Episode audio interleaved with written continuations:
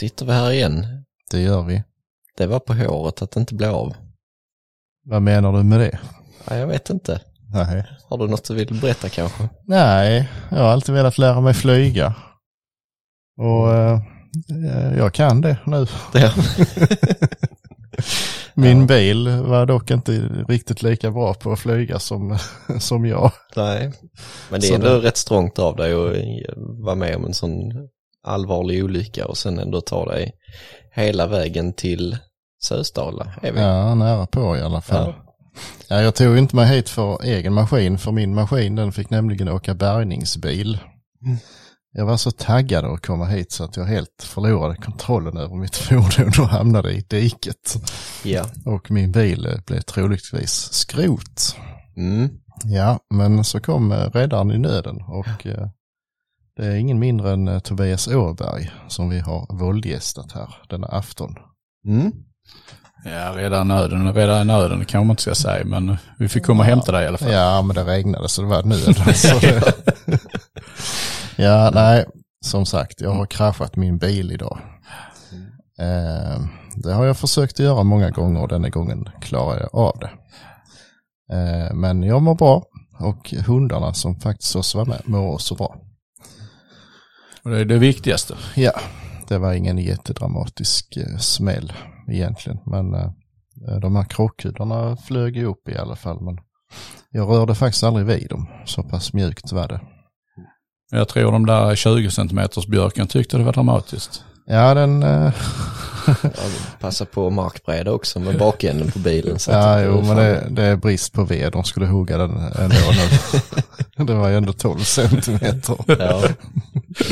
ja, nej men eh, tack för att vi har fått komma hit Tobias. Ja, det är så lite så. Ja, tack för skjutsen hit också. Ja, Eh, ja, jo, så är det. Vi eh, han bara in genom dörren så hade du en, en liten rolig grej som heter Game Ja, i ditt kök. Vad Ja. är det för någonting? det är ju en skjutsimulator. Mm. Så man kan ha lite vad man vill. Jag håller ju på med ett eh, projekt här, tyvärr lite försenat, men eh, det kommer. Där vi ska göra lite YouTube-film om hur man kan träna inför drevjakt. Mm. Så eh, jag eh, har, har ett sånt system från Game. Det är ju en svenskutvecklad skjutsimulator. Som är helt världsunik. Som kanske många av er lyssnare har sett ute på mässorna och sånt förknippade med, de brukar se tillsammans med Aimpunts monter. Ja. Och eh, det gör ju att man kan eh, öva drevjakt precis var man vill. I köket, ute på verandan, ja. i skogen, på passet. Var som helst där man har eh, sådär en fyra kvadratmeter över. Kan ja, man, exakt. Kan man vara. ja, det var kanske lite nära att jag strök med en kökslampa Ja, i ena svingen. Men Ja. Det smällar man får ta. Men vi får väl kanske anledning att återkomma lite till det ämnet. Mm, det tror jag. Har eh, Patrik eh, hittat på något roligt på senaste tiden? Ehm, ja, det har jag gjort. Ehm, både roligt och halvroligt. Det har ju varit rätt så mycket vildsvinsvak och så här nu när ekollen har ramlat ner. Så det har blivit ett gäng eh, vildsvin faktiskt. Mm. Men ehm, jag och Tobbe har ju faktiskt varit iväg tillsammans. Ehm, men du har också varit iväg tillsammans fast inte med oss. Nej, precis. Så vi vill faktiskt höra om det först. Så pass. Ja, Mm. nej, jag har ju varit iväg på eh, min årliga eh, septemberjakt med min far i eh, norra Dalarna på Mm. älg då. Och eh, vi hade väl inte jättehöga förhoppningar och det, det är alltid lite motet det där med att åka upp där. Det är långt att köra och det är rätt så tråkig jakt egentligen sådär. Mm.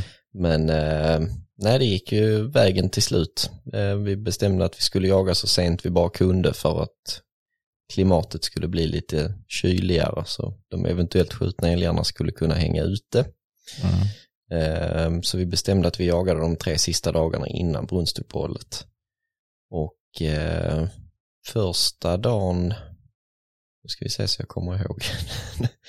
första dagen så hade vi en del obs och även en eh, påskjutning på en stor 20-taggare. Oj.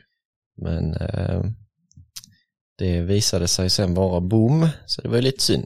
det hade ju varit eh, kul. Det är till och med kul när andra lyckas skjuta något sånt. Mm. Men han hade ingen eh, 8,5-55 va? Nej, och Nej. det var ju det som var det, den felande faktorn i det här. Precis. Så att, eh, nej den fick ju springa vidare och eh, den blev faktiskt observerad av ett par passkyttar också så det var många som fick se den. Eh, och där var även någon ensam ko igång och så här. Sen dag två så, ja nu ska vi se, jag stod halva måndagen och gick, nej inte måndagen, onsdagen och sen gick jag resten av dagen där. Och jag gjorde likadant dagen efter och då började jag med att stå på pass och då kom upptaget typ 350 meter ifrån mig och det stod fast i upptaget, vilket är rätt så ovanligt där uppe. Mm.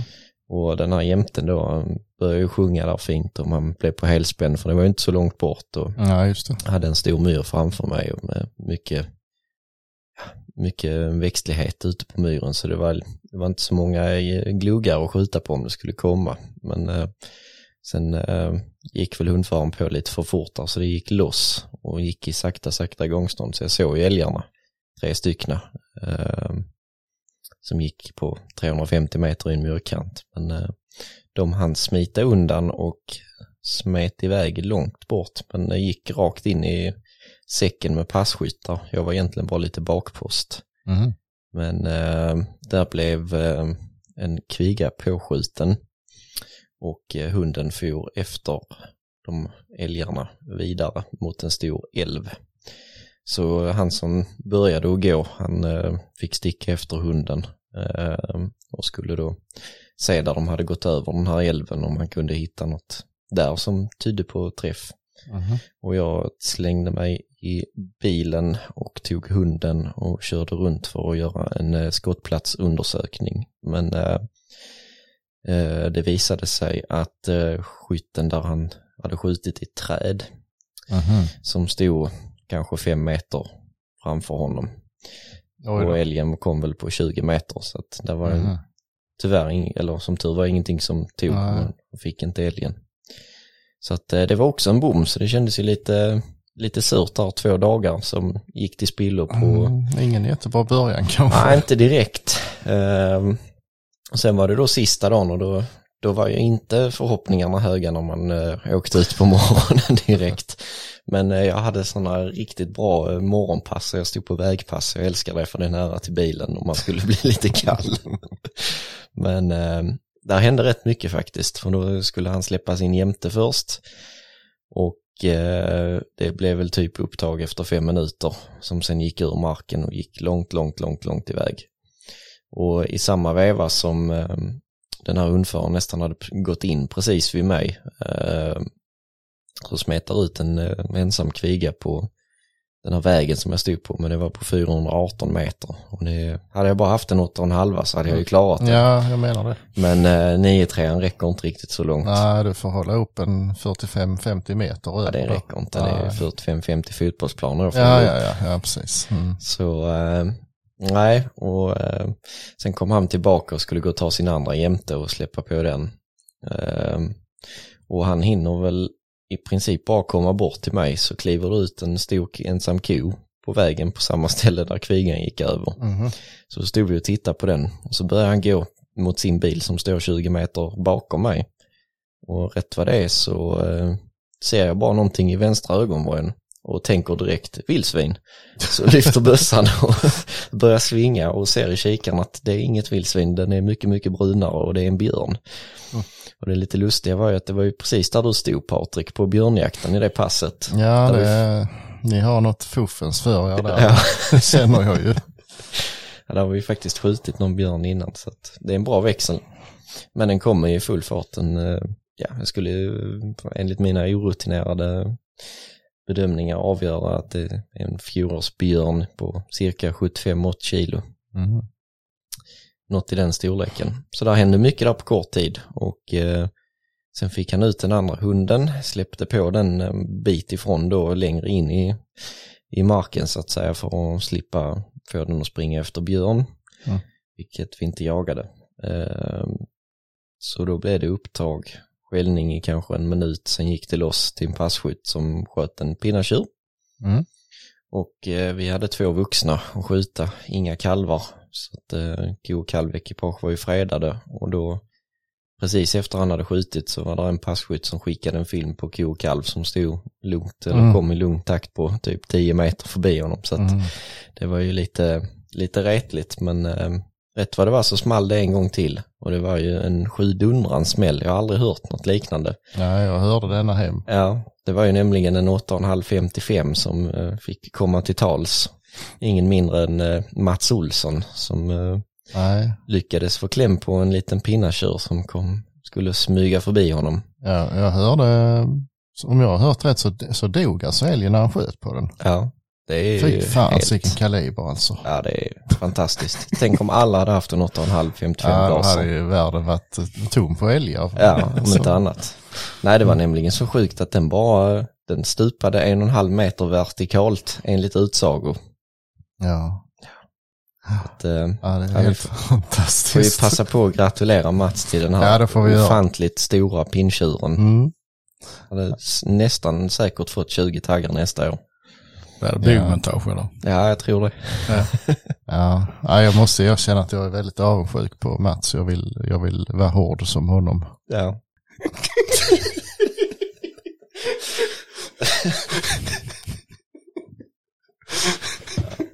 Ja. ja, vi får frisera till det. ja. Är detta någon eh, intern grej här med 8555? Han och farsan har någon Nej, egentligen där. inte. Alltså, han tror att jag hatar den kalibern. Det gör jag inte.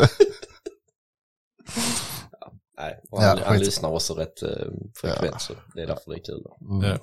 dra på lite. Ja, Ja, nej så han fick ner den och då Mm. var ju jakten färdig. Ja, Eh, men då tänkte jag ta min hund som eh, vanligtvis inte får träffa så mycket älgar här nere och gå bort till min far då som, eh, som fick lukta på den älgen. Och jag lite nonchalant släppte ut henne ur bilen bara och tänkte att hon går med mig mm. ner till älgen. Det var väl kanske 500 meter att gå.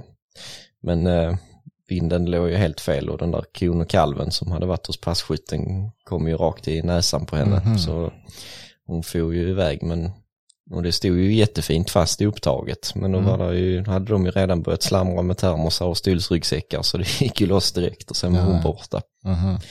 Så det var, eh, ja, det var lite rätligt. ja, ja. Var Ja. han borta länge då?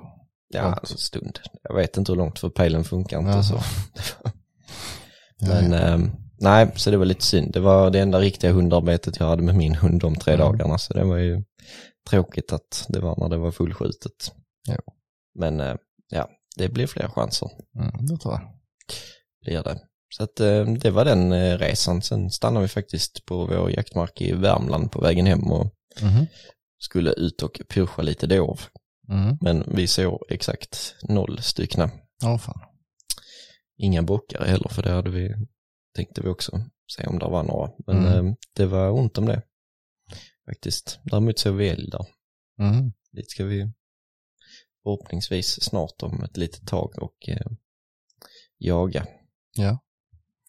Ja, ja men, Men, det är eh, kul. Ja, nej så det var kul att komma iväg. Det, Mm. Faktiskt har jag sett rätt mycket älg eh, hemma på, jag har varit rätt så flitig på bockjakten. Mm. Nog varit ute en fem, sex gånger i alla fall. tror jag har sett älg varje gång. Mm. Eh, flera olika ko med dubbelkall faktiskt. Det är Mm. ju skoj. Ja, det är roligt. Mm. Ja, det ser bra ut. Mm. Vi eh, ser fram emot älgjakten hos dig. Ja, just det. Vi ska Ja. ju sammanstråla där alla tre, är ju Ja. tanken. Så det blir spännande. Ja, just det. Ja. Ja. Mm. Ja. Men eh, ni har ju varit iväg också, så nu vill faktiskt jag höra om eh, Vi har varit iväg på en, eh, en resa, en, en stark resa. Eh, Ja. Jag fick ju eh, den eh, stora fördelen att följa med Tobbe upp till norra Småland. På en, eh, en väldigt fin mark där faktiskt, på en dovpyrsch i tre dagar, fyra nästan.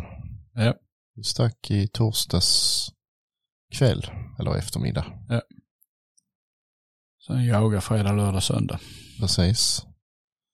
Ehm, vi blev ju lite lurade av våra kära metronoger som vi betalar för.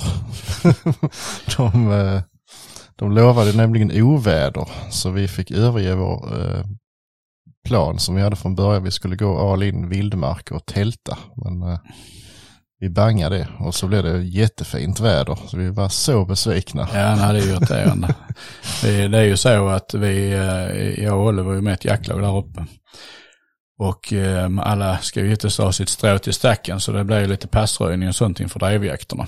Så eh, Olle och jag har ju valt att åka upp då för vi har ändå en, jag vet inte, knappt, även om man har kört sträckan nu i, i, i 12 år så glömmer man alltid bort hur långt det är, men det är väl en 35 mil någonting. Mm. Så äh, väljer vi att köra upp där på september, då pyrschen då ju. Och så bor vi i tält lite, skaffat lite bra campingutrustning och sånt så det blir lite glamping eller vad man ska kalla det. Mm. Mm. Och det brukar vara jävligt äh, mysigt. Och så äh, jagar vi morgon kväll och så rör vi pass och märker pass på dagarna. Mm. Men det är precis som du sa, då man blir lite, nu blir det lite senare i år för det är ett annat jobb som behöver göras här hemma. Och lite ruggigare och sen lovar de ju regn. Ja. Och sen tar det nästan en hel dag att förbereda campingutrustningen och har det sen regnat så ska man ha av och torka det efteråt och jag bara kände nej, vi bor på bed and breakfast istället. Vi bodde ju väldigt bra så att det var inte, det var ingen större förlust i kanske egentligen men visst det hade väl varit lite mysigt. Jo men det är det när det är fint väder och sånt. Mm. Och, man kan sitta där och grilla någon svinaxe på kvällen och, och uh, dricka en liten virre och höra ugglorna hoa och, och mm. sova skogens sus. Det är väl alltid mysigt. Jo, men som sagt, vi ser ju inte ut som vi gör för att vi gillar att ha det dåligt. Så vi, man, måste, man måste ju veta att det ska vara fint väder. Ja, exakt. Faktiskt. Exakt. Det är, ja, äh, kroppen får ju lida om huvudet är dumt. Jo, lite så. Ja, det var kanon ändå. Det var ju jättefint eh, och bra på alla vis. Ja. Um, nej, sen eh, så vi, det var ju bara upp och knyta sig och så um, smida en liten snabb plan till morgondagen och sen ge sig ut ja. och börja pusha. Um, innan vi berättar mer så ska vi säga, för vi har ju faktiskt använt oss av termiska handkikare en del. Mm. Och um, innan vi berättar mer så kan vi ju säga att uh, ifall någon tycker att det låter fel så uh, får man lov att göra det. Ja, du får alltså spana med eh, handkikare termiskt. Mm. Det kan man ju, och det är ju, tycker jag personligen, jag har använt den många år. Tycker det är ett lysande hjälpmedel och, och göra viltinventeringar och mm. givetvis effektiviserar ju jakten och för min del, man lever ju tyvärr ett modernt liv där, där varenda en minut man kan vara i skogen räknas och eh, det är ju klart att man vill ju försöka vara effektiv när man är ute. Ja. Och har man en avskjutningsplan och ska skjuta ett visst antal djur och man gör det på vad, tre dagar i skogen eller tio dagar i skogen, det har ju ingen betydelse. Nej. Plus att det är också kul att veta vad som finns i skogen så att man, man har lite mer koll på vad det är. Och det är som jag ser det också en, en säkerhetssak. Eh, mm. Det är många som inte tänker på det men det har varit mer än en gång som jag har sett ett vilt, framförallt om man jagar lite skogssträng, lite slöj och sånt. Och sen så ett skott som man tar tio gånger av tio. Mm. Du har den termiska med dig och så ser du något fragment av ett djur som står liksom bakom inne i slöjet. Ja, visst. Eh, eller på, på något sätt där man utan en termisk kikare bedömt att det är fullgott kulfång för avlossa ett skott. Mm. Och helt plötsligt så, så säger man någonting som man inte borde säga. Så att, så att för de som eventuellt tycker det är suspekt och att det är, är till att överdriva jakten och att den blir för modern eller militärisk eller vad man ska säga så ska man ju tänka på sådana saker också att det är många positiva fördelar. Tekniken går ju framåt. Ja, absolut. Nej, jag, jag tror det heller inte att man fick nämligen. Så vi hade ju en liten eller, diskussion blev det väl inte men eh, nej. Men eh, nej, jag läst, försökte läsa på efteråt med och eh, jag tolkar det som att det är helt okej. Okay. Eh, Jägarförbundet tolkar också det som att det är helt okej. Okay. Ja. Eh, Riksjägarna tolkar det som att det inte är okej okay. och det är också ett tecken på att det är okej okay, för de brukar ha fel nämligen.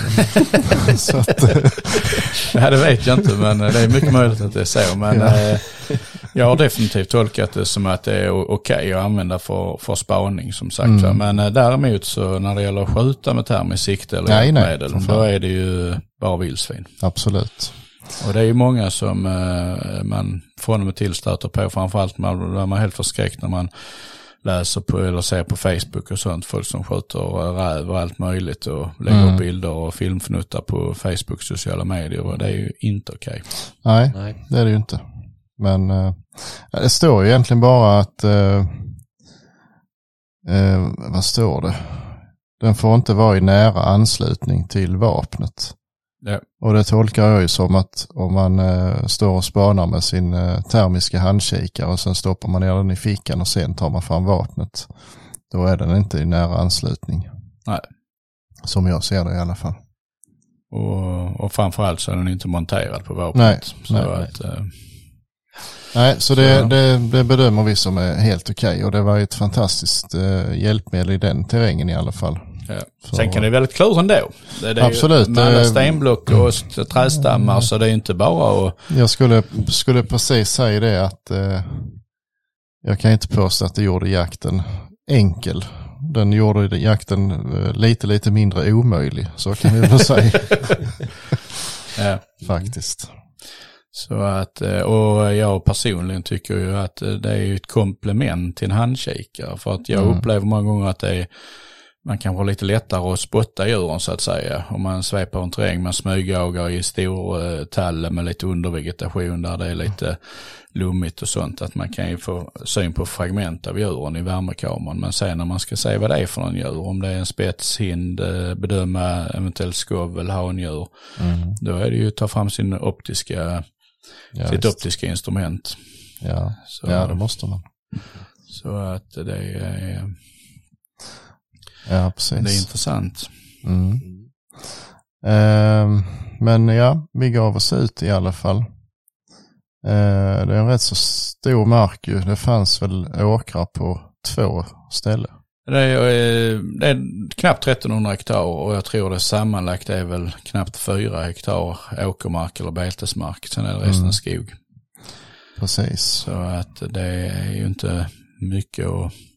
Men vi tänkte att du är ju gäst och du hade aldrig skjutit något lite större handjur ute i vilda terrängen så du får väl ha det som bedöms vara ett av de bästa passen och där Det var- parkerade vi dig i tre dagar eller två. Det gick ju inte sådär Nej, det enligt var, plan. det var sämst, skulle Ja. jag nog vilja säga. men, men du hann ju inte mycket mer än ut innan det small hos dig. Nej, Det var ju kul. och det är ju lite festligt för jag har ju jagat upp, jag tror det är 12 år. Och eh, det har ju alltid varit en, man har velat komma åt en lite bättre skovel och, och så. Och eh, innan jag kommer till morgonen här så i fjol när vi var där uppe och jagade, eller då ska jag säga så att jag inte skjutit någon skovel på 12 år där uppe. Nej. Det gick 10 år innan jag sköt mitt första djur på drevjakt överhuvudtaget. Alltså, Så att eh, det, det har, den marken har inte varit en plusmark för min egen del. Däremot har gäster och sånt haft väldigt tur på, på, på drevjakt där uppe. ja, ja. Men eh, i fjol så när Pursken morgon på det fältet där vi satte dig Mm. så såg jag en skovel i morgon eh, diset och den höll på att feja, hade sig precis efter brunstuppehållet. Ja. Och den for runder och höll på på ett väldigt begränsat område som jag bedömde till kanske en 50-100 kvadratmeter. Ja. Och eh, tyckte det var lite skumt att den höll på att feja och höll på att kludda så, men det var lite brunstbeteende över det hela. Sen låg den så ner en stund och så fortsatte den. Och jag hade inte fritt synfält på den för liksom in ner under några granar och in så jag såg lite fragment av hornen här och där och sen såg jag kroppen någon tillfälle och så vidare. Men jag såg att det var en jäkligt eh, trevlig gjort och helt klart skjutbar. Så efter en tre kvart fick jag en skottmöjlighet, sköt den Mm. och den blev på plats. Och det har sin rimliga förklaring för när jag kommer fram till den så har den trasslat in sig i en tvättvinda Mm. och dragit ut tråden så den var 30 meter lång så tvättlinan fast i mellan två granar. Jaha. Och där hade den ju försökt dra sig loss och då Mm. bockat hornen och det såg ut som den fejade. Och sen har den rört sig över så långt som den når i tvättlinan fram och tillbaka och hatt sig. Mm. Så att eh, det slog mig aldrig att den kunde sitta fast. Så att eh, det kom ju lite pikar från jaktlaget. Ja, ja, det krävs att man binder fast dem för att eh, skåningen ska skjuta. Så, eh, men eh, Så därför när vi kom ut den morgonen och man fick chansen på en som inte var fastbunden så uh, hade det lite roligare. Ja. Och det var ju också en eh, sån här situation som man är, är glad att uh, man inte är för stimmig när man är ute. Mm. Jag smög ut, vi har en, en ställe jag och min uh, Oliver, då, min son, kallar favorithygget. Och det är egentligen inget, säkert inte bättre än något annat hygge, men det har varit enkelt att ta sig till och det, det är när man ska ut på något lite snabbt eller man vill sitta en stund efter ett drevpass. Och eh, när jag smög ut, eh, skulle sätta mig vid vårt ställe där vi brukar sitta så ser jag ju handkikaren och värmekameran på långt håll en bunke dov som går och betar på en slänt 250 meter ut på hygget. Mm. Och stod och tittade på dem en kvart, 20 minuter för att se vad det var för djur i den flocken och sånt. Och, och sen kom jag underfull med att det var inget skjutbart där så tänkte jag skulle ta mig fram till den här stenen och sätta mig på den. Och när jag tar två steg mot stenen och då är jag kanske 40-50 meter från den då reser det sig sakta upp en, ett handjur som låg i lä bakom stenen, sträcker på sig lite och så har inte alls varskat mig. Mm. Jag hade bössan på ryggen och var på väg rätt så raskt ditåt. Mm. Och, och eh, får ju då pilla ner skjutstödet och upp bössan och, och sen så att den var ju rätt så trevlig den skoveln och fick ett skott på honom och han gick fem meter så det var ju mm. snabbt avslutat. Ja, visst.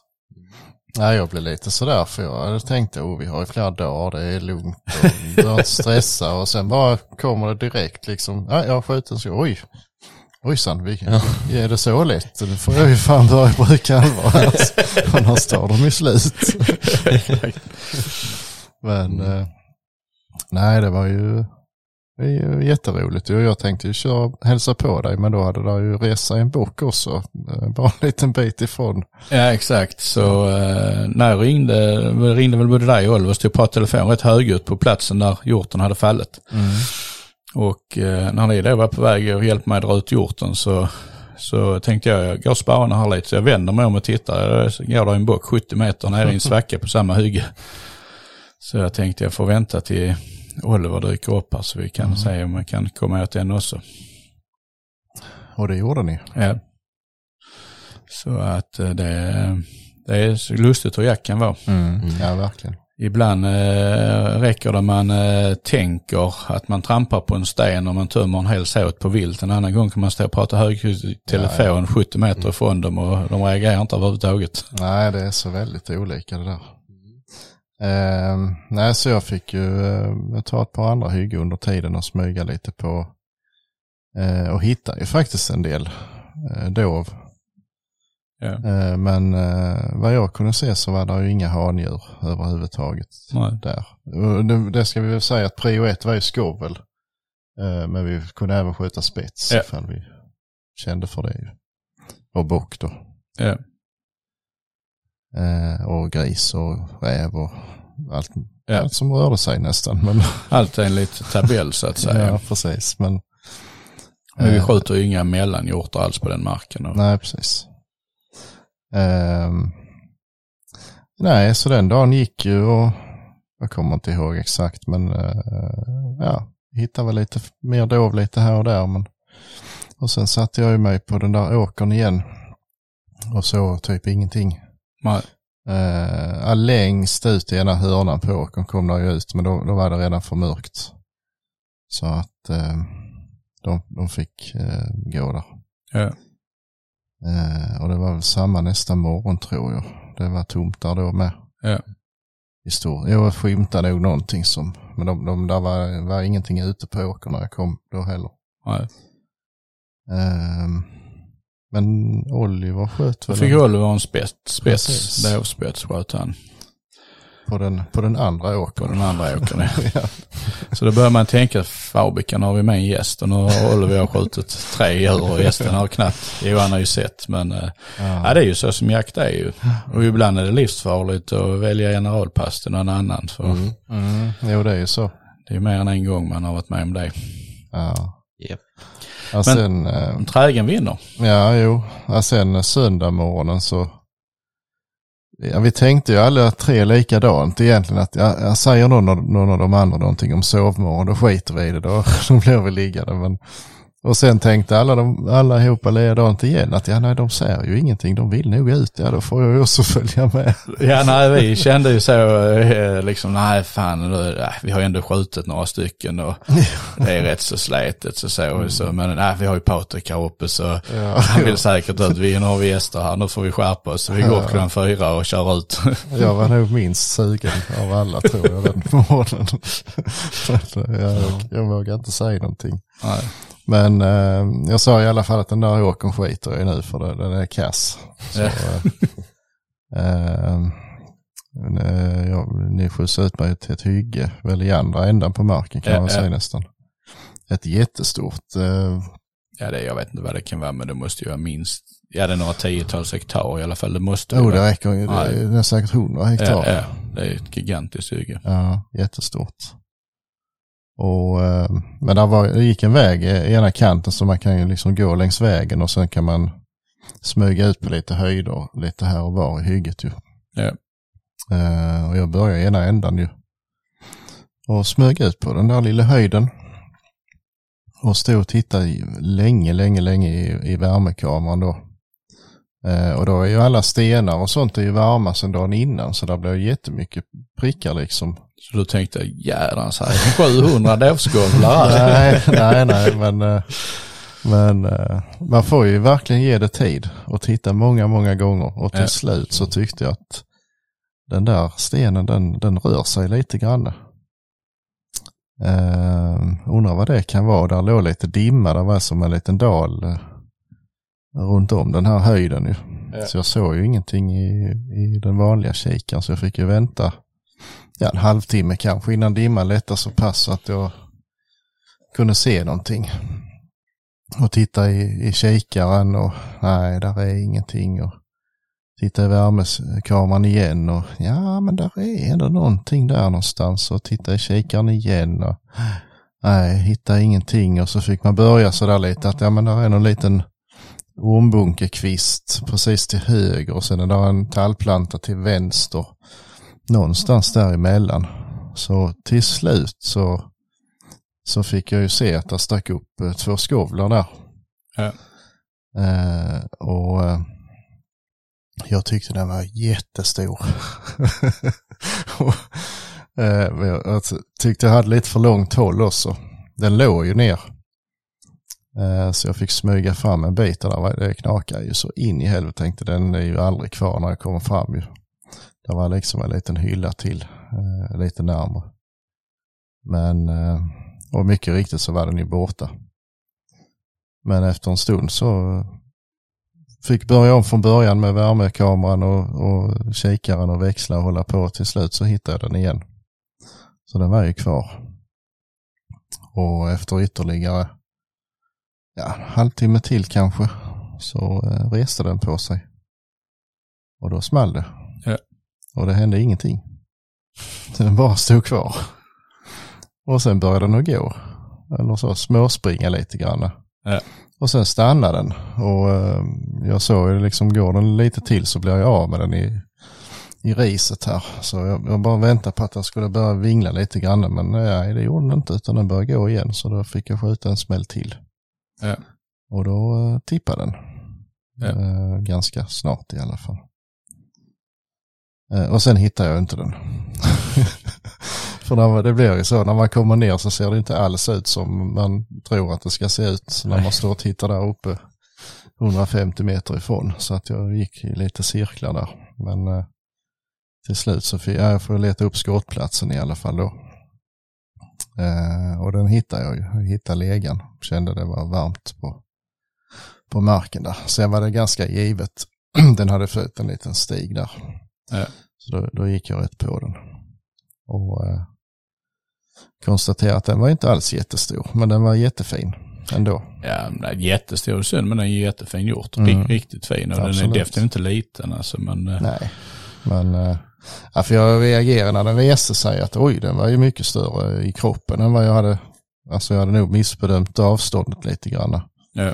Och det är klart, är kroppen större så blir ju hornen mindre. Men, men det hann jag inte riktigt tänka på då. Utan, men eh, som sagt, den, den var eh, helt jämn och fin i, i hornen så jag är jätteglad för den. Ja, det var en jätte, jätte, jättetrevlig trofé och helt rätt djur att skjuta. Nej, Oliver och jag satt i andra hörnan och vi hade hört från någon bofast på marken där att de hade sett någon bock där och vi tänkte Mm. vi skulle kolla efter den. Och vi hörde ju då det smällde och då tänkte jag yes, perfekt. Patrik skjuta. Sen har vi då tio sekunder senare ett skott till. Och, Mm. och, då blev man alltid lite Den så. känslan, den Ja. Och, och sen så vet vi, du hade, vi pratade ju om det, där var väl en 200 meter till gränsen eller något sånt. Ja, just det. Så att, men det är ju lugnt. Men så tänkte vi också, hygge, nu vet vi, vi kan bara bryta här nu direkt för nu blir det till dra. Mm. ja, till och med, för jag, vis, jag förstod ju ni var väldigt angelägna om att jag skulle få skjuta någonting, så jag skickade ju till och med sms när jag stod och tittade på Ja, exakt. först. Så. Så vi var beredda på det. Ja, och tänkte så blir det lite spännande för er också kanske. Ja, ja. Ja men vad kul, då får jag ju Mm. passa på att gratulera er båda två. ja tack, Mm, tack. tack så mycket och, och tack så mycket Tobbe för eh, möjligheten. Det var verkligen eh, fantastiskt. Ja. Speciellt eh, för mig som inte har dov någonstans på hemmaplan. Ja. Det är jätteroligt. ja, du lyckades, det som tog mig 12 år, lyckades du med första resan. Ja, jo. Men nu är ju regeln det att det kommer en gäst med flera gånger så ska man skjuta en som är större. Mm, ja, det var därför jag började med en liten. Ja, Det är Klokt tänkt. Ja, Så att vi pratade ju om det, vi skulle upp kanske släppa taxarna där eller något sånt. Så Mm. det är rätt så kul på Doven faktiskt. ja, det kan jag tänka. Ja, en väldigt fin eh, mark, lite kämpig för taxen kanske i de här bergen. Men... Korta ben, får Mm. ta fler steg oftare. Ja, jo, det får man göra. Men eh, nej, det var supertrevligt. Och, Ja. eh, ja. ja, det kändes riktigt bra. Ja. Och eh, båda skotten satt ju bra i, Ja. i den. Det var bara att den, ja, den var inte riktigt klar. Nej, Nej det, det var ju helt rätt att skjuta ett till och Mm. hade du inte gjort det så tror jag inte den hade gått fem meter till. För Förmodligen he- inte. Helt trasigt i lungorna Mm. ju så att, Men eh, det var liksom den, den sista chansen jag hade innan jag blev av med den och då Ja. ville jag ta den. Ja. Hade jag sett minsta lilla vingel innan så hade jag inte skjutit mer. Men, nej. men eh, så blir det ibland. Mm.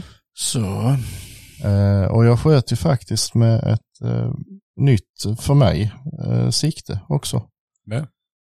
Jag kände ju inte mig helt överens med mitt andra vak och pioffsikte så att jag rotade fram ett, ett gammalt Tridicon Acupoint 2,5 till 10 Ja. och satte på. Och eh, ja, jag var, blev jättenöjd med det. Eh, faktiskt. Jag ska inte säga att rent optiskt så är det väl inte bättre än, än svarren jag hade innan men eh, den är så enkel, man slipper parallaxrattar och, och riktmedlet är ju så sjukt bra. Ja. Så att det, det kommer nog få sitta kvar faktiskt. ja. Var det. Ja, när jag själv rotat fram mitt äh, gamla 2,5 1056 3D Acupoint och jag är, är förvånad över hur pass väl en sånt gammalt sikte står sig. Och, Mm. och framförallt när det börjar bli mörkt. Eh, Parallax är, tycker jag själv är jättetrevligt att ha på dagtid men äh, när det skymmer och man själv börjar man märker av sitt åldersseende har börjat Mm, ge, sig på ögonen när man håller på med sina brillor och har både närsynt och långsynt och jag vet inte, man är nästan blind ju så man ska titta här och där i, i glasögonen i fält upp och nere så eh, och sen ska man lägga man på parallaxen då så kan det ibland bli lite struligt. Det är, Ja. det är väldigt enkelt. Man blir... eh, Ja, man kan, eh, kan skruva bort sig ganska lätt. Det börjar bli lite skumt och så är det suddigt och grynigt i kikaren. Ha, är det imma på linserna eller är det dimma ute eller är det den här jävla ratten som står fel och så, ja. Ja. Hamnar man liksom aldrig rätt. Nej, så att, eh, framförallt eh, när de här riktiga mörka skotten tycker jag det underlättar. Mm. Men eh, Ja, nej, det funkar bra Mm. faktiskt. Och nej, jag tyckte tio gånger. Förstoring var ju inga som helst problem. Det var väl ändå en 150 meter till den där eh, hjorten ungefär. Och det, det var ju, alltså, jag hade klarat mig med hälften också. ja, ja, absolut. På ett så pass stort djur ju så. Ja, så längre än så skjuter jag i princip aldrig ändå. Så att det spelar ingen roll. Nej, vad var det 9357 du sköt med också? Mm. Den klassiska potatiskastaren. Ja, Höll du 12 meter ovanför? ja precis. ja, jag sköt ner för backe så det räckte med 10 meter. Ja, vad bra. ja, Ja, det är väl till och med åt eh, 555 mer flackskjutande än 9357 eller? ja, den är, på hörsägen ska den ju vara eh, fenomenal, men eh, tittar man statistiskt sett så är den ju faktiskt rätt flack. Ja. Så att, eh, Ja, det är nog ja det är ju, eh, alltså är det under 400 meter så får man ju hålla en meter under. ja, nästintill i alla fall. Ja. Nej, Nej, det gick bra. Jag stod i valet och kvalet om jag skulle sätta den på eh, 9-3-pipan eller eh, 30-06-pipan. Och jag tog 9-3 och det var riktigt skönt när man smyger omkring så därför då kan man ju, i och med att ha successkoll på blasen, så kan man gå och, och bara bära den i, i handtaget liksom. som en stödkäpp utan att stö. Ja, typ så. Nej, men den hänger ju ner en längs... Ja. den kan ju hänga ner och, dingla liksom längs benet utan att ta i marken. Mm. Men då säger Caesar så du har ingen dämpare på heller. Nej, precis. Det är därför den är så kort. Ja. Det, nej, det var Mm. skönt faktiskt. Ja. Eh, Ja, nej. Nej, det var en, en mycket trevlig resa. Faktiskt. Eh, Jag passade även på att testa mitt nya jaktställ från eh, Sweteam. Deras eh, nya tappning av Titan Pro. Mm. Eh, nu blev det ju inga hårdare prövningar, men jag kan ju säga att de är väldigt trevliga att gå i i alla fall. Mm. Och eh, ja, jag var lite skeptisk till, till fickorna innan, men nej, jag fick med mig allt jag behövde. Det var inga problem alls och kameror och batterier och allt möjligt. Ja, det är kanon. Det var, Men de eh, ska ju få bekänna färg till helgen, för det är Mm. nämligen så att eh, det är en premiärhelg som eh, väntar på oss. det är det ju. Kanske den bästa premiären på hela året. Ja, det får vi hoppas. Ja, Jag kan ju inte komma för jag har ingen bil. Men, ja det har inte jag heller för Nej, tillfället, så jag kan inte heller komma. Men eh, du kan väl flyga, du har ju lärt dig det. ja, fan, nu skickar jag vingarna med bergar. ja men fan det är bara att köpa en burk Red Bull. Ja, jo. Nej, men du får väl rulla ut Camaron och jag får eh, ja. köra tantens V70. Det får väl bli så. Eh, nu har väl i och för sig helgen redan varit när detta kommer ut, men eh, det är ju såklart den första oktober vi pratar om. Mm. Eh, den bästa dagen på hela året. Den kan också vara den sämsta jaktdagen, Det kan rent det jaktmässigt. Men vara. Det eh, det det är som vi diskuterade tidigare i veckan, jag och Patrik, att om man inte hade haft premiären i oktober utan börjat i november så hade det ju blivit förskjutet med dåliga tjocka hundar som har Ja. dålig kondition och skytte som inte är på plats. Ja, det är ju så. Ja. Det enda som varit fördelen har varit mer avlövat. Ja, Ja, och det är ju som jag ser det, jag har ju planerat en liten jakt här till helgen eh, och eh, det råder eh, viss, eh, ja det är nä- nästan lite intrigvarning på det här nu, vad vilka såtar som ska tas. För att, eh, jag bedömer ju att ta såtar där det är mycket löv, det är lövskog då, det Mm. kommer nog ge ett sämre resultat ja. och hade nog egentligen velat eh, sikta in mig på mer eh, granbestånd och, eh, och, och eh, öka chanserna lite. Men eh, det är inte jag som bestämmer helt ut och det verkar som att jag har förlorat den kampen nu. Så Ja, att, ja. eh, ja, det är en stor nackdel. Men Men, man ska eh, vara snäll mot djuren. man får ju vara det. Mm. Man kan ju inte vara en besinningslös mördare som skjuter ner allt som kommer. Nej, så är det ju. Hundarna behöver ju ändå springa av sig lite sommarfett. Precis. Mm. Så att, Ja, och hundförarna också. I vissa fall i alla fall. Mer än lite kanske. Ja, jo. Nej men det ska bli otroligt skönt att komma ut och damma av baconstövarna lite. Det, Ja, verkligen. Det, ja, det ska bli riktigt kul. Eh, vi ska ju börja där hemma hos mig mm. lördag. Jag och Fredrik i alla fall och, och Tobbe är ju hjärtligt välkommen också. Jaha. Tack Mm. mm. för. Så får vi se Mm. vad som händer. Vi ska försöka ordna en annan eh, grillmästare till denna gången. Ja. Ja, sist när vi var i denna konstellationen så var ju faktiskt eldningen under all kritik. Ja, och man får var- lov att kritisera jaktvärlden lite. Det, det, var, ja, det var inte jag som var ansvarig för elden dock. Nej, Så ja, nej, men jag tror det är en annan kille som har tagit över det nu det får vi nog faktiskt. hoppas att han är fruktansvärt arbetslös på den fronten den här säsongen. Ja, Men, nej, men det, det ska bli riktigt kul faktiskt. Det Jo. är alltid lika roligt att komma upp till dig i Norrland.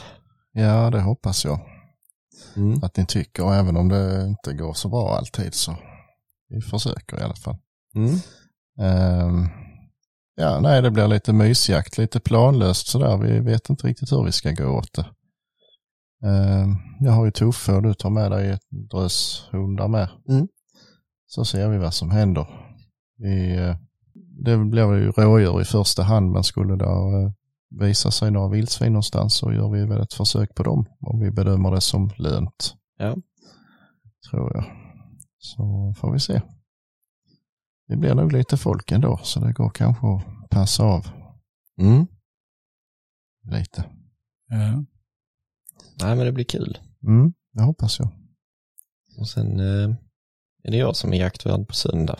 Mm, För dig i alla fall. ja. Du ska få ta någon liten ruta med Tuffe om man orkar.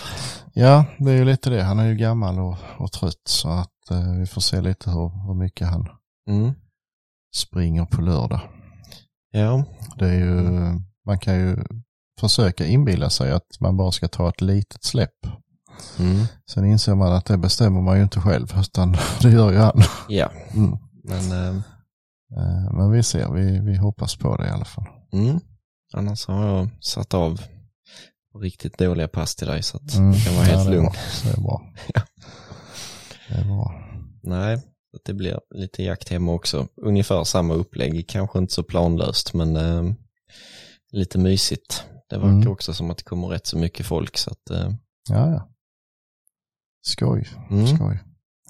Eh, men ehm, lite som vi var inne på från början här. Eh, eh, förberedelser inför drevjaktssäsongen och alltså det är massor med förberedelser med pass och torn och sånt där men det har vi ju tjatat om rätt så mycket Ja, det har redan. vi faktiskt avhandlat i de senaste avsnitten. Ja, det har vi ju gjort. Eh, men skytte Ja. och där kommer ju delvis game in i bilden. Ja.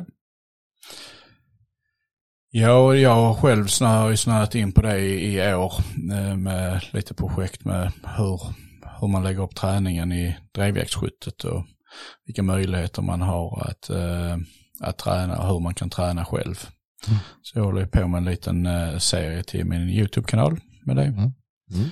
Och jag tycker själv att älgbanan är ju, den är ju absolut bra på många sätt. Men den blir väldigt statisk. Det är liksom 80 meter samma hastighet mer eller mindre hela tiden. Plus att den är inte så tillgänglig.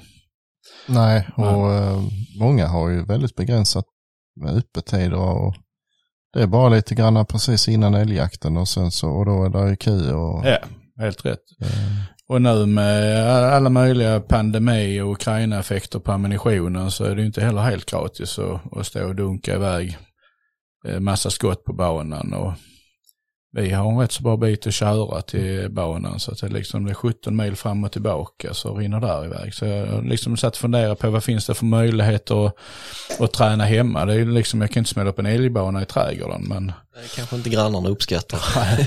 men, eh, men det går ju faktiskt om man byter vapen. Till Mm. exempel 22an. Mm.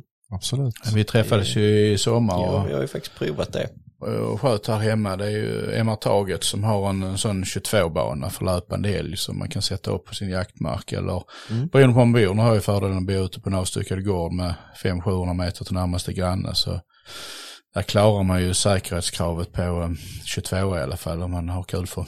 Mm. Mm. Ja, precis. Och det är faktiskt eh, väldigt eh, bra träning. Mm. tycker jag, att kunna stå och, och mata. Det är billig ammunition och man kan gå ut och skjuta två, tre serier när som helst så att säga. Och, Mm.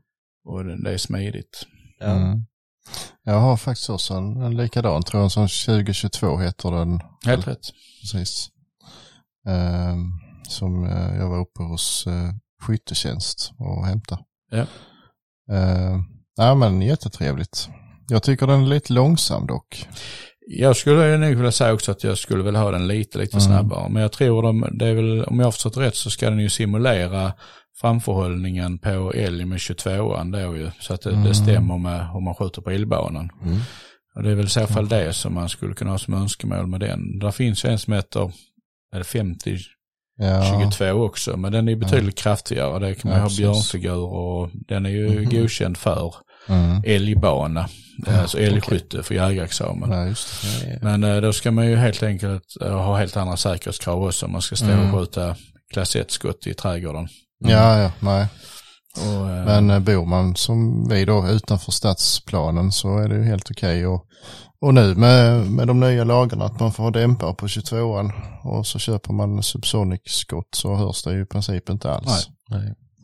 Det är ju klockrent. ja.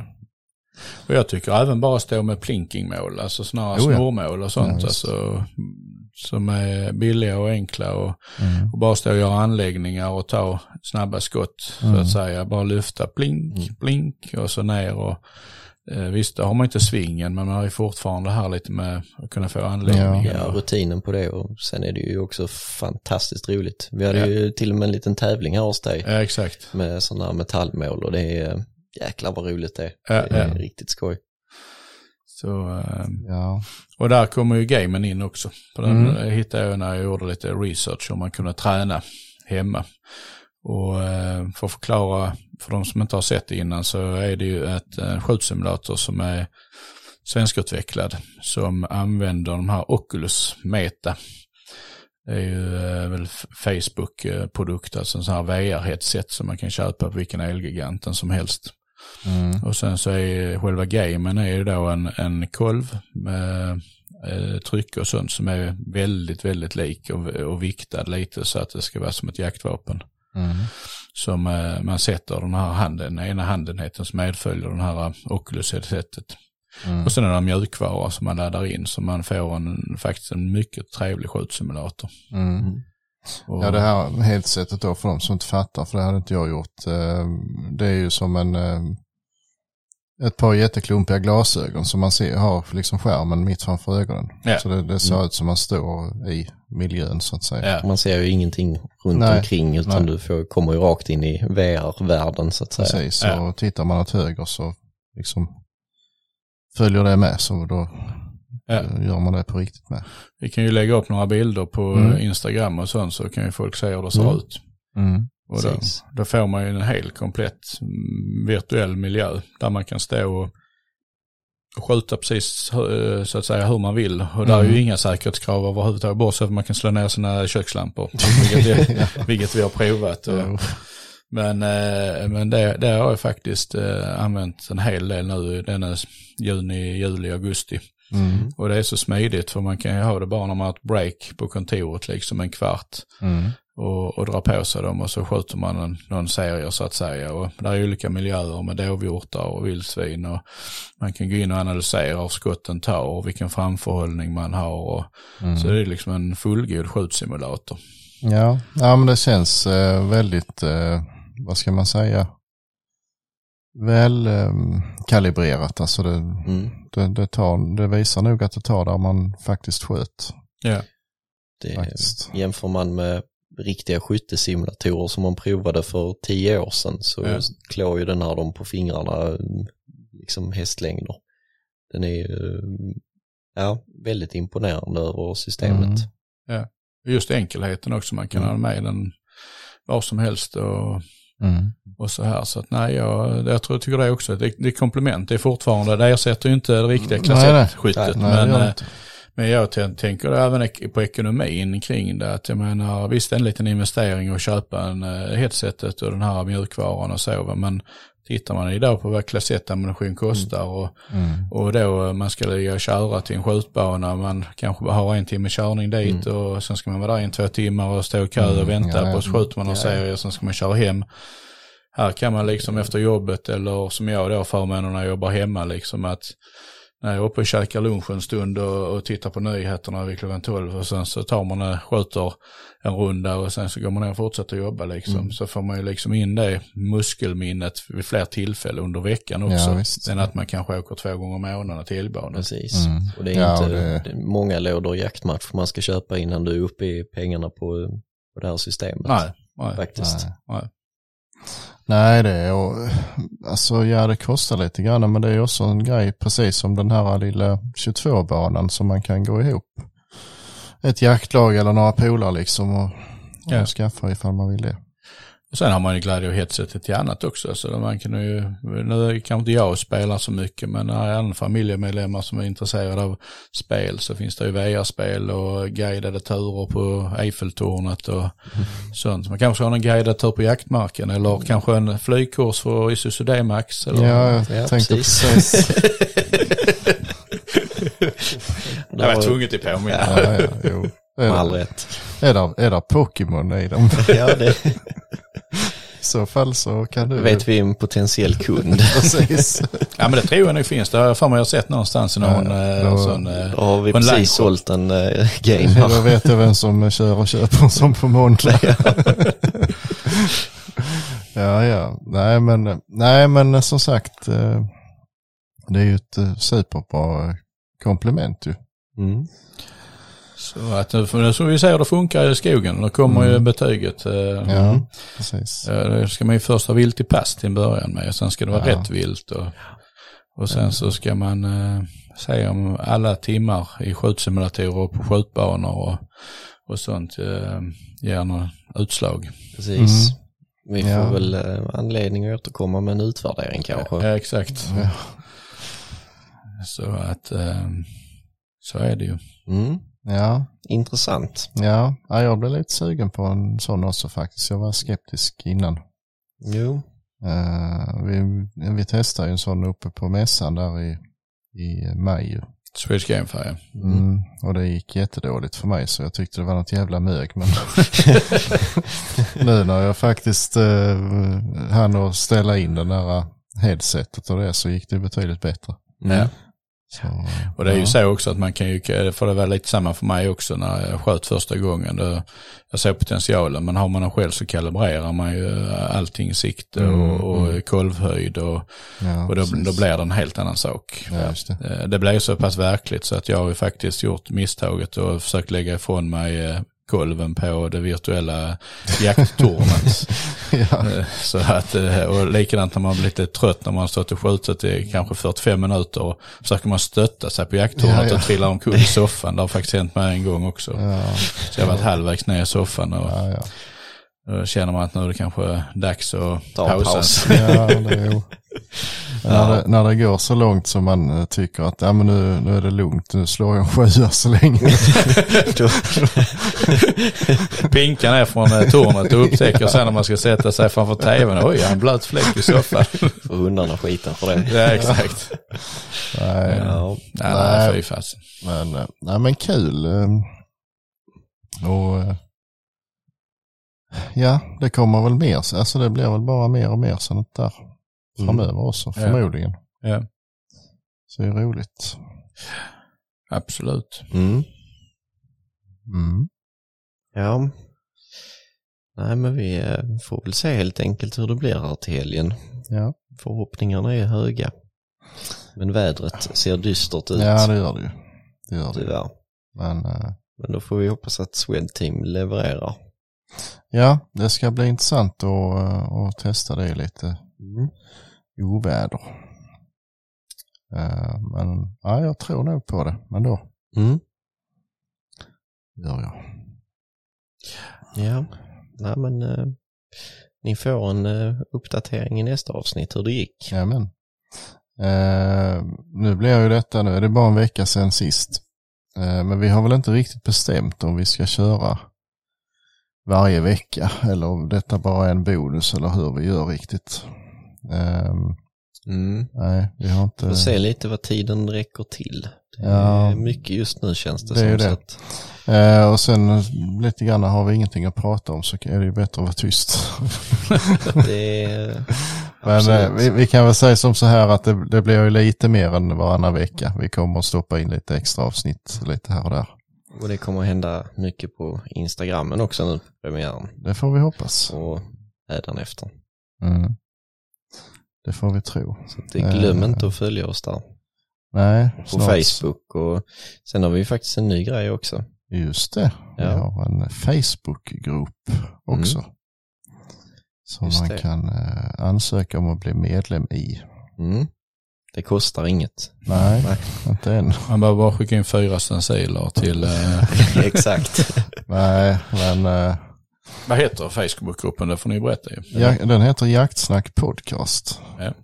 inte svårare än så. Nej. Det. Jag tror till och med den bara heter Jaktsnack va? Eller kanske det. Ja. Ja. Så bra koll har vi. Det är ju Ehm, vår poddpappa Sebastian ja, som det. Modererar den. Mm. Vi hänger bara med lite. Ja, vi, eh, vi modererar också, eller vi kan moderera. Ja, vi jag sa, inte vi, behövt göra gör det. inte det. Nej. Ehm, anledningen till att den är hemlig eller sluten eller vad det nu är, det är ju för att vi ska kunna skriva i princip vad som helst. Eh, utan att eh, de lättkränktas förening ska kunna se det. Ja, och det var väl, den var väl öppen från början, Mm. men så blev någon blockad utan anledning. Utan anledning blir han inte blockad. Det men- kanske inte. Men eh, så det är därför Mm. den är sluten, Ja. för att man inte ska bli anmäld för att posta jaktbilder Precis. eh, eller vapen. Eh, men eh, där är ju tanken att ni ska kunna ta upp eh, tankar och idéer och lufta funderingar i en annan typ av forumsmiljö Mm. än i en kommentarstråd eller i ett Precis. DM. Ja. Och där är fritt fram att skriva vad man vill. Tankar, funderingar, tips på ämnen, Mm. gäster som man kanske önskar ha med. Mm. Det, är, eh, Och man kan, eh, om man vill även skriva bara trams och skoja. det är där en hel del som redan gör, Ja. så det är bara att ta efter. Absolut. Ehm, Mm. och in och eh, skicka in en ansökan så ska Patrik Mm. behandla den. Ja. Han svarar endast på kontorstid mellan ja, och fyra om precis. det har varit fullmåne i tre dagar i Mm. rad. Om jag inte är ute och flyger. Exakt. Ja, Så, eh, nej och eh, ja, som sagt Instagram, eh, förmodligen så kommer det ut bilder på min nya bil så småningom. Om någon har en, en en och en halv hyts pickup till salu jättebilligt så kan ni hojta till. Mm. Det behöver jag en nämligen. Ganska så omgående. Mm. Helst igår. Ja. Ja, Mm. Nej men då kanske vi ska ta och tacka för oss och tack Tobbe för att vi fick komma hit och störa dig i vardagen. Ja, det är så lite så det är väl bara trevligt. mm. Mm. Ehm, ja. Mitt i alltihop så blir det ju trevligt Ja. faktiskt. Så då ska jag väl ta och skjutsa hem dig nu. Ja, vill du det så. Går inte många bussar härifrån. Nej, jag tror Nej, det inte är, det är, inte, så, det är inte så täta busstrafik. Nej. Om du väntar ett par timmar kan du ta skolbussen. Ja. Det går inte heller. Nej. Alltså, Vi får skjutsa in eh, barnen till Sösdala sex kilometer in så. jaha. Sen går det tåg. Börjar klockan fyra imorgon bitti eller fem. Mm. Ja, nej, så roligt ska vi väl inte ha. Nej, Nej. Men, eh, tack för att ni har orkat eh, lyssna på detta avsnittet och hoppas att ni får riktig skitjakt nu på premiärhelgen. Ja, det hoppas vi verkligen. eller att de har haft riktig skit. Ja, Ja, såklart ja. Det blir det ju. Så eh, tar vi snart nya tag. Mm. Tycker jag. Mm. Då eh, säger vi hej. Det gör vi. Hej. Hej.